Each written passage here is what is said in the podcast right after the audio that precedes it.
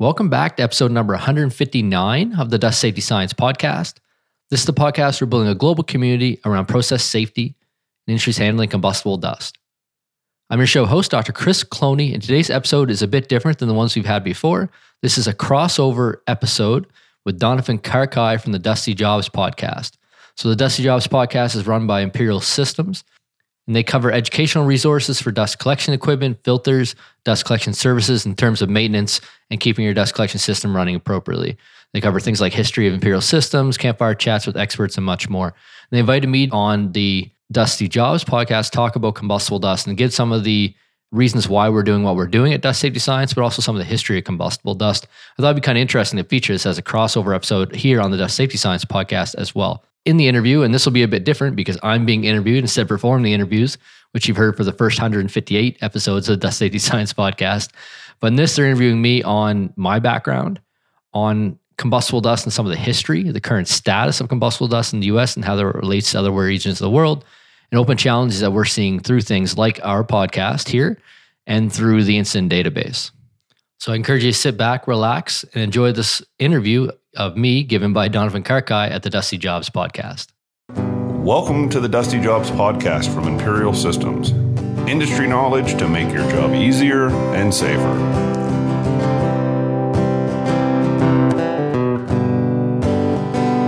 Hello, and welcome to another episode of the Dusty Jobs podcast. Uh, we're glad you guys could all be with us. Today, we have a very special guest, Chris Cloney. He's uh, joining us remote. How you doing today?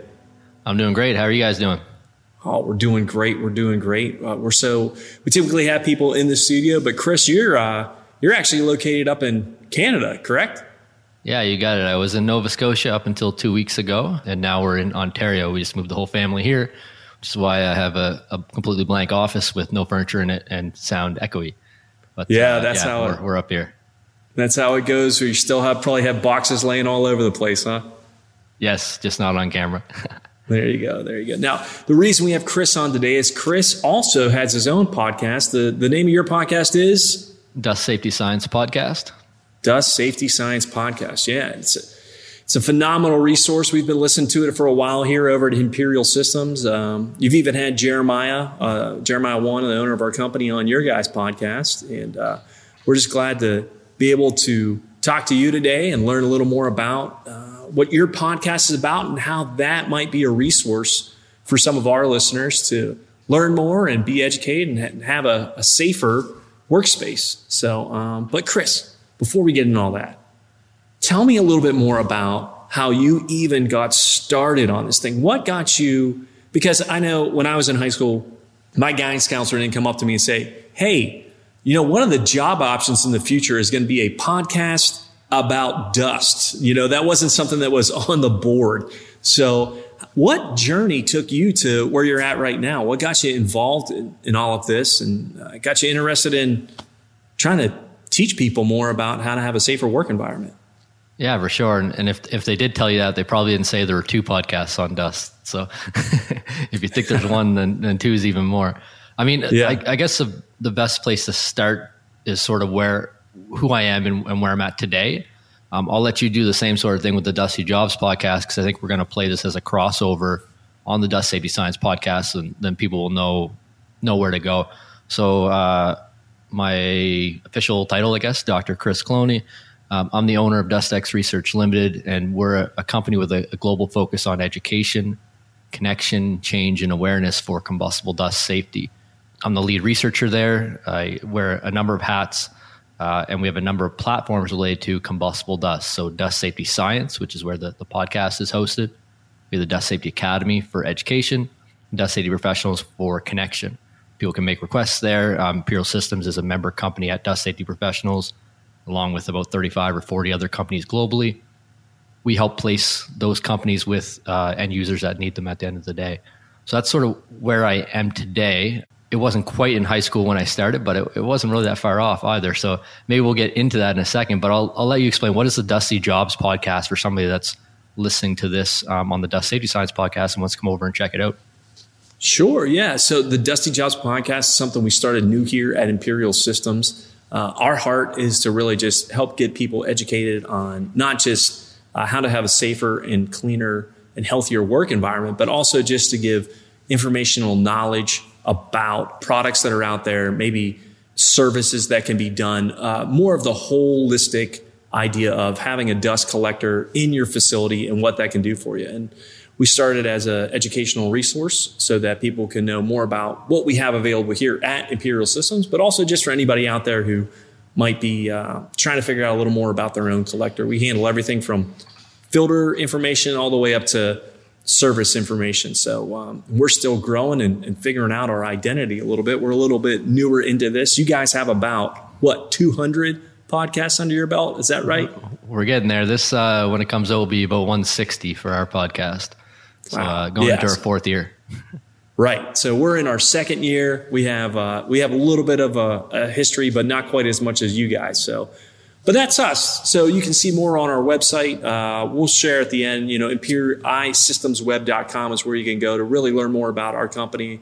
And uh, we have our own YouTube page where there's other videos that aren't just our podcast, but uh, lots of other information on there about more of us. So, and just to kind of to clarify, if somebody's listening to this on dust safety science and they're interested in the Dusty Jobs podcast, YouTube would be the best place to go to watch that, right? Because you, you play the videos and you have the whole thing.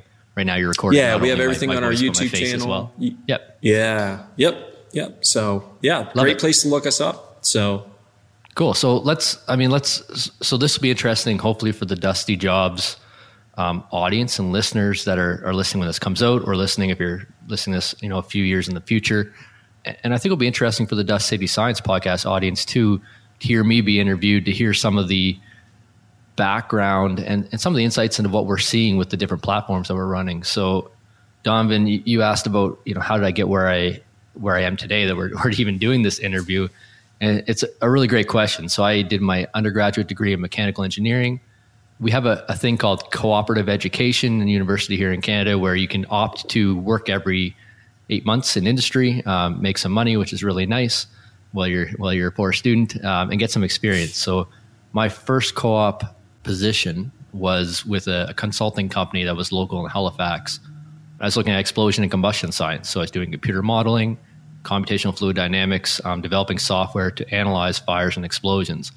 In particularly looking at defense applications, so high explosives, improvised explosive devices, effects on troops and structures and ships, um, really trying to protect from things that go bang, you know, quickly, release a lot of energy, doing things like you know designing troop helmets to avoid traumatic brain injury, or designing tank armor to avoid improvised devices from being able to puncture the the the kind of hull of the tank and things like that. So very so it was a little end. bit more in the defense realm is where you started learning about explosions and, and what causes them and and how they react and interact with things, right? Is it am I summing this up pretty good?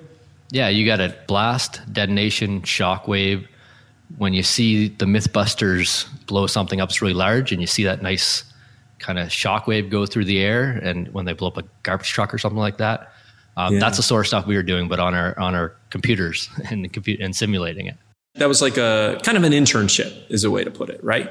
It, it was. Um, so I did three of those over the period of a couple years in in university. We started up with that company afterwards. Uh, worked there for better part of six or seven years. But while I was doing that, I started my my graduate research, and my graduate research was in dust explosions. So combustible dust, having it dispersed in the air, when it ignites, a deflagration can happen, which is the reaction front moving through the cloud that's in the air. Um, if that's confined, you can have an explosion. And these are things that you see happen occasionally in dust collectors, we'll say, happen in processing vessels, happen in, in industries that are handling combustible solids. I thought it'd be the exact same. I thought it'd be the same as high explosive or C4 or things I were analyzing before.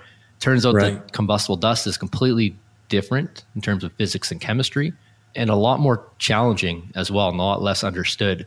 So that was my foray into combustible dust. But the other half of that equation is I really looked at this as being something that was industry relevant. So, you know, I'm, I'm, doing this military application research, which is really great, but I felt like I could impact, you know, the lumber mill next door or the food processing facility down the street or the rubber manufacturing facility through my industrial application combustible dust. And that's when I sort of started making the switch from, okay, defense industries, military applications.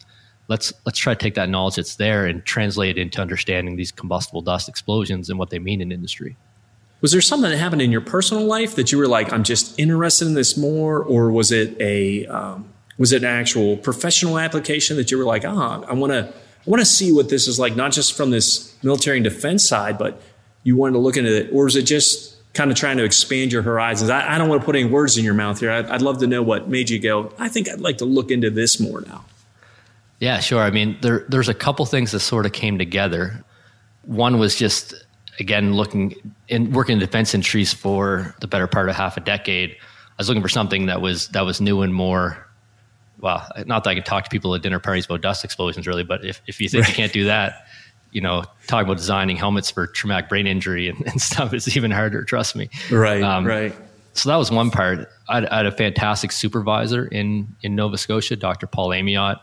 I'm very well known and, and respected in the field of combustible dust and process safety um, inherently safer design and hierarchy of controls are sort of four of his main areas. So he was just starting a, a, a nice sized research project with a number of master's students and PhD students that was also brought on by industry. So we had four or five industry partners. So sort of like this mm. little collective of combustible dust in Halifax, Nova Scotia. The, the third piece is that we actually had a, quite a large coal mine explosion in 1992. So I won't exactly date myself, but I was you know less than 10 years old when that explosion happened um, it was only about half an hour from my house. Uh, it, it, it, took the life of, lives of all 26 miners uh, at the time. So something like that um, it wasn't in my community but the community was in you know they're still reeling from it today. No more jobs large employer gone 26 families with 26 missing sons or, or fathers depending on the age and, and there was that whole range. So when I started thinking about that, it's like, wow, this is something that can actually impact what we're doing day to day more than the military defense applications. Um, so those three things kind of came together to really start me down the path of okay, well, let's talk about combustible dust and industry relevant applications with that. Yeah, that's that's really interesting. Some personal exposure, some professional exposure, and then uh, just kind of the right place at the right time with that fellowship that was happening with those uh, those people. That's that's very interesting. Fortuitous. So, Yeah, there you go. Um, so, so then what got you started in your podcast? I mean, this is because this is really where we're both at right now. We're talking about this. So you went from doing this research to what made you say, man, I want to get this out there so other people can be hearing about it and learning about it. What, what caused you to, to do that? I was, had about two years left in my PhD when I was, uh, when I sort of got started with this and I had traveled around the world to, to multiple countries to talk about combustible dust. In my research, you know, countries like Poland and, and Norway and here in the United States. And I kind of inter- I realized a couple things at once. So I think there's sort of two scenarios at once. I was doing this really what I thought was awesome research, we'll say, really interesting mm-hmm. research mm-hmm. in the physics and chemistry of dust explosions. But if I talked to an industry person, like it just it didn't resonate. It was like I was looking at different questions than they wanted answered. So the different mm. stakeholders in combustible dust, and you have a few. You have researchers, you have end users, you have equipment suppliers and manufacturers, insurance, government, um, inspectors, research institutions like, say, the Chemical Safety Board or others. Um, right. I, I kind of saw that there's all these groups, but nobody hung out together. No one spoke the same language. No one was asking the same questions. And even worse, no one was really answering the questions that the other stakeholders had. We are all sort of in our own spheres. Their own silos. Everybody's in their own yeah. silos of, of information and interests, and yeah, nobody was putting them together, huh? Exactly. So that was that was sort of scenario one, and then scenario two was just when I looked at loss history, it was always either you weren't aware of the hazard, you didn't have the right knowledge and education to defend against the hazard. If you were aware of it, and if you had mm-hmm. those two, you didn't know who to talk to to get your solution solved. Right. So it was awareness, right. education, and connection, which oddly enough, now when I look back five years and we've created all these platforms, it's one one communication platform for awareness, that's the podcast, one education platform, that's the Dust Safety Academy, and one connection platform, that's Dust Safety Professionals. So it's like these right. three gaps were the things that were needed to progress safety moving forward. Yeah, because some some people out there might not even know they're in a situation where they they need protection. Some people might be in a situation where they need protection, but they're not sure how to get it or exactly what that looks like. And some people might be, you know, just trying to figure out if they are in a situation where they're just trying to get an education on You know, is is what I'm doing daily in my workshop going to cause me or someone else harm? We say four pillars: awareness, knowledge, connection, and change. So, you got to be aware of the hazard. You got to know what is, so it's not downplayed. You need to know who you can go to to solve your problem. And at the end of the day, the tools to be able to to elicit change, whether that's cultural change, whether that's change about money spent in your organization, whether that's change in government organizations and their interpretation or approaches, they all sort of drive to that pointing end of the spear to actually making facilities safer. I should have said this at the outset, but dust safety science and DustEx research, our, our, our mission, our vision for the what we're doing in the world is to see a year with zero fatalities worldwide by 2038. So within 20 years of creating the company, and that's sort of the underlying thing that uh, that's the lens we look at everything we do with. It's, would this project, task, platform, discussion thing we're doing next contribute to potentially reducing a, a life lost from combustible right. dust explosions? And this discussion yeah. Will, because it's a new audience, it's a new group to to show what kind of things we're creating to educate folks and connect folks. Yeah, yeah. So so that's kind of where the the podcast came from and where it is currently and all the different platforms in which you can uh, get educated and get connected. So when we're talking about that and we're thinking about that, what do you think the, the future of like, let's talk about where the industry used to be when you started this to where we are now. Because I think every year we're getting safer. We're uh, putting things in place. There is more education. There is more resources. There's more knowledge on what helps industry, individuals, people. What would, what would you say is the biggest thing you've seen over the, the time you've been doing this that's really changed the most in the industry? Yeah, it's, it's interesting. And we sort of had a conversation about this before. There, there is a lot of activity right now on combustible dust, and it's really important to see. And it's really um, great to see. And when I think back, the most recent, I call it the, the most recent renaissance in combustible dust dates back to 2006 with the release of of a report by the Chemical Safety Board. Um, it's something like the combustible dust report. I can't remember exactly what the title is. They released a report right. that looked at three incidents in 2003 uh, West Pharmaceuticals, Hayes Lemmerz, and, and CTA Acoustics that were all major multi fatality incidents. They released that report. Um, in 2007, so a year later, OSHA came up with their, their with their national emphasis program for combustible dust literally while that was sitting on the desks and been distributed at companies throughout the United States, including Imperial Sugar. So that was released in October 2007. Imperial Sugar right. happened in February 2008. And they, they found memos internal to Imperial Sugar talking about the national emphasis program and not connecting the dots that could apply to them. And, and that, that explosion, you know, killed 14 workers and injured 36. And that so could have potentially been even bigger, but during the time frame when that happened, it you know what I mean. It, luckily, there wasn't as many people working. Yeah, and then then we have a whole bunch of things that have happened since then that are really important to discuss and important to talk about and important to push forward. But the kind of to look back a little bit, it's kind of interesting to see the history.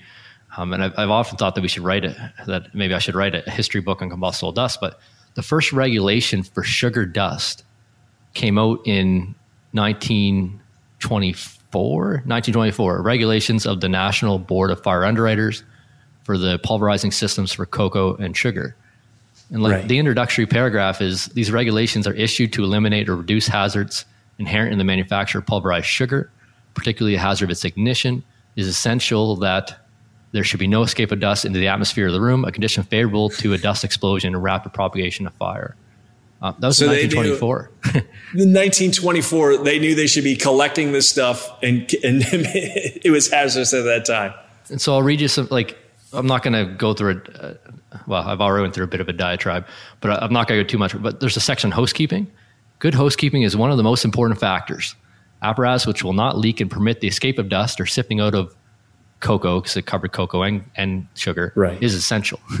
All dust collectors, yeah. here another section, all dust collectors shall be constructed through non combustible materials. All dust collectors, if used connection with the pulverizing system, if not located outside the building, shall be located within the pulverizing department and shall be properly vented to a safe point outside the building. I mean, it's 100 years ago. so the, the reason I bring this up is there's actually been at least three, maybe four renaissance of combustible dust just in the United States. There's this most recent one, 2008 ish, 1970 to 1980, there was the grain handling standard that was created after a, a number of grain silo explosions. In particular, they had, I think, five in a three month period that killed 70 or 80 workers um, oh, in wow. 1977. That was the second most recent one. The one before that is the 1920s. That was actually driven by insurers. They were seeing all their insured facilities blow up. And they were, and yeah. that's why they came up with this standard. Like, well, we got to stop this. And then there's probably at least one more with coal mining in the United States in the late 1800s. So we see these peaks and valleys and peaks and troughs. But the most interesting part is that every country and every industry goes through these peaks and troughs at different times. So just in the right. last three years, there was a large explosion in Port Aqaba, Port of Aqaba in Jordan. We covered that mm-hmm. on our podcast on episode 13. So 130 episodes ago with Ali Al Mashdawi, who's the incident investigator. That caused them to audit all of their silos in the country of Jordan and try to come up with a, a, a grain handling standard. Same thing happened in yeah. Zimbabwe that same year. Uh, this year, we had an explosion in Singapore that within, so the explosion happened in involved potato starch.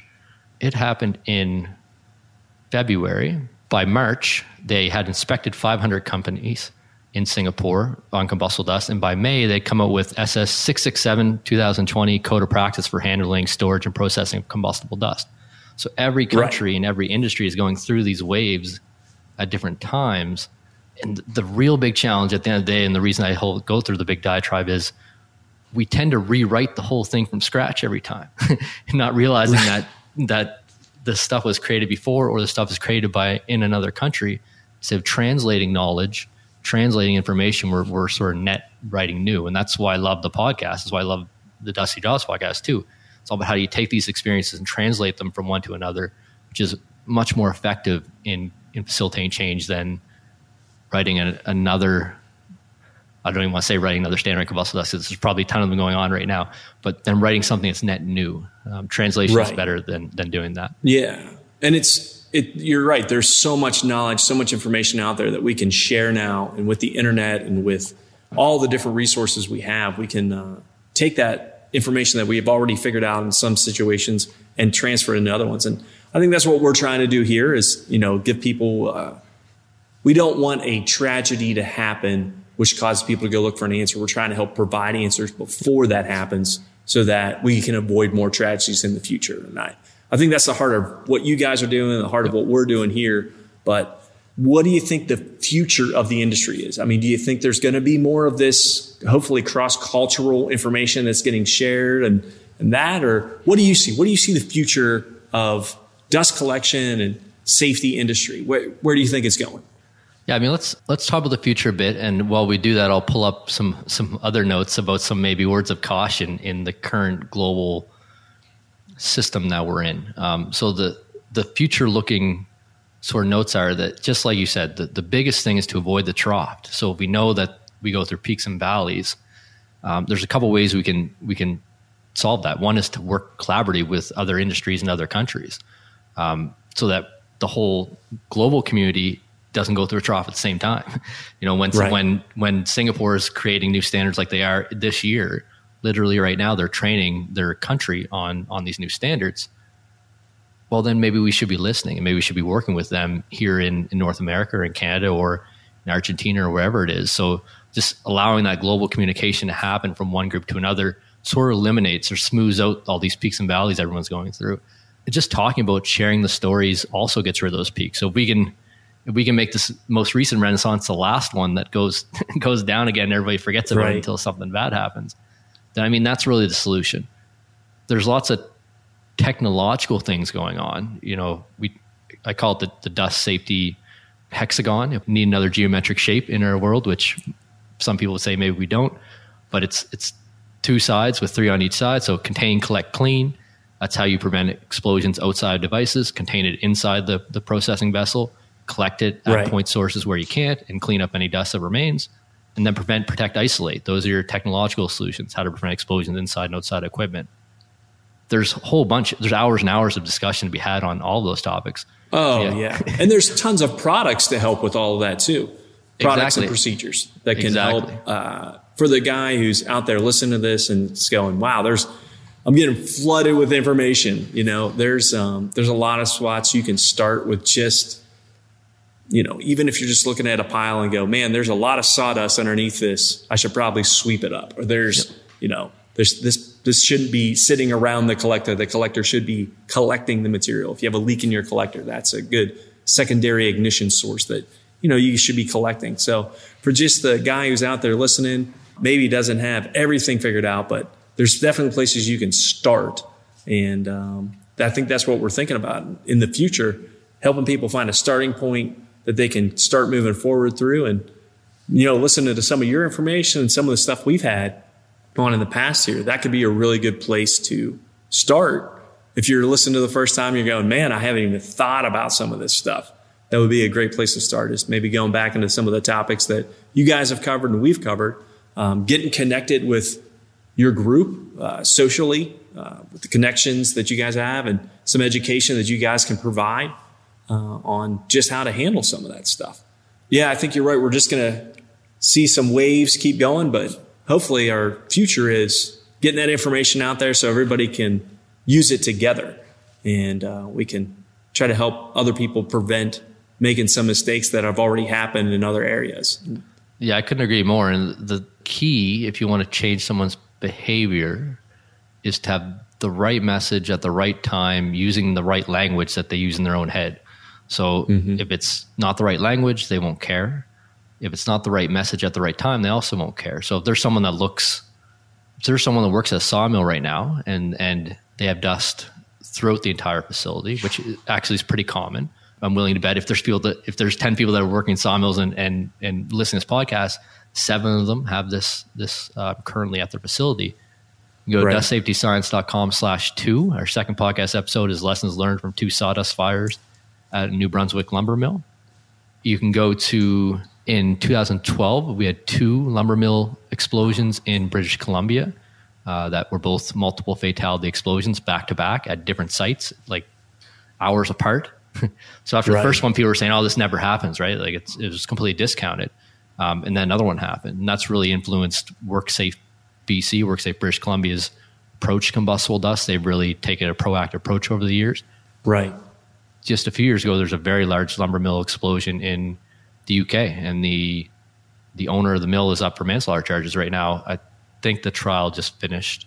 So, you know, so those seven out of ten people, there's a couple resources to, to think about when you start when that creeps in your head that oh this won't happen here, oh this can't happen here.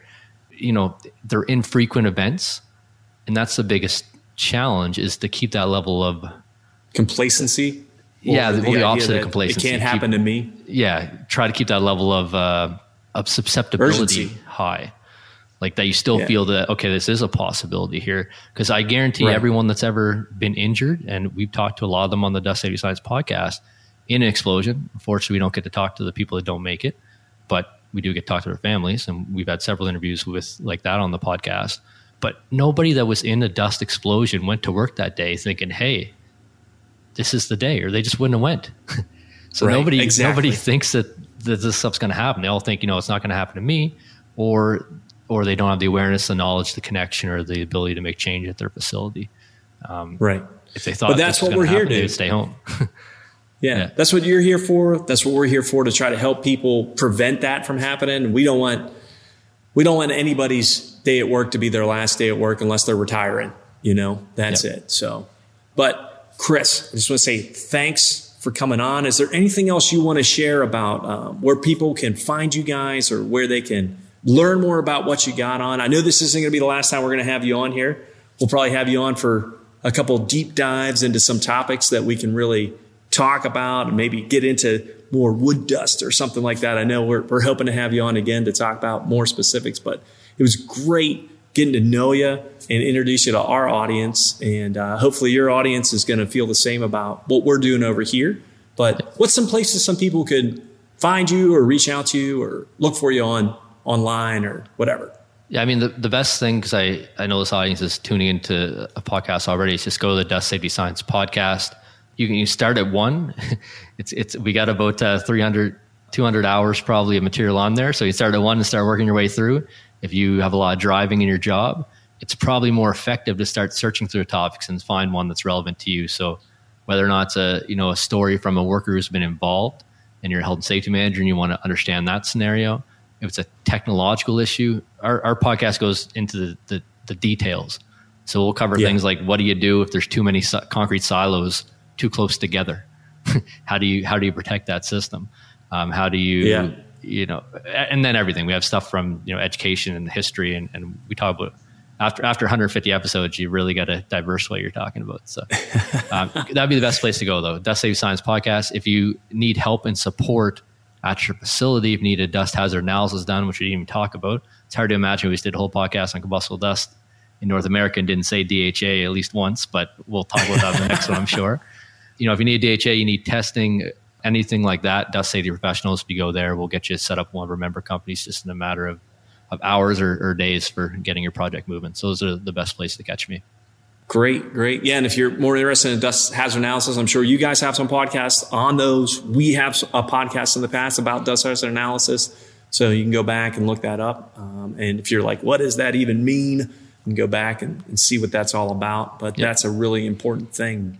I just want to say thanks for coming on. Thanks for everything that uh, you guys are doing over there. We appreciate it. And uh, we're looking forward to having some more conversations with you. If you're interested in learning more about us, you can follow us on YouTube, Instagram, Facebook, LinkedIn, and Twitter. We're on all of those. So thanks for tuning in to the Dusty Jobs podcast. Uh, everyone out there, just uh, stay healthy and stay safe. And we'll look forward to talking to you next time.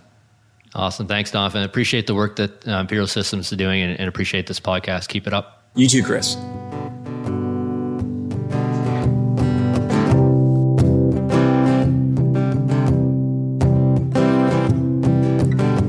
Thanks for listening to the Dusty Jobs podcast. Breathe better, work safer.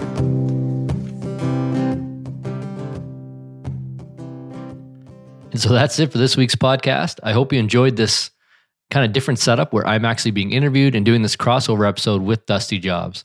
I do want to thank Donovan for giving this great interview and for the work that they're doing down Imperial Systems.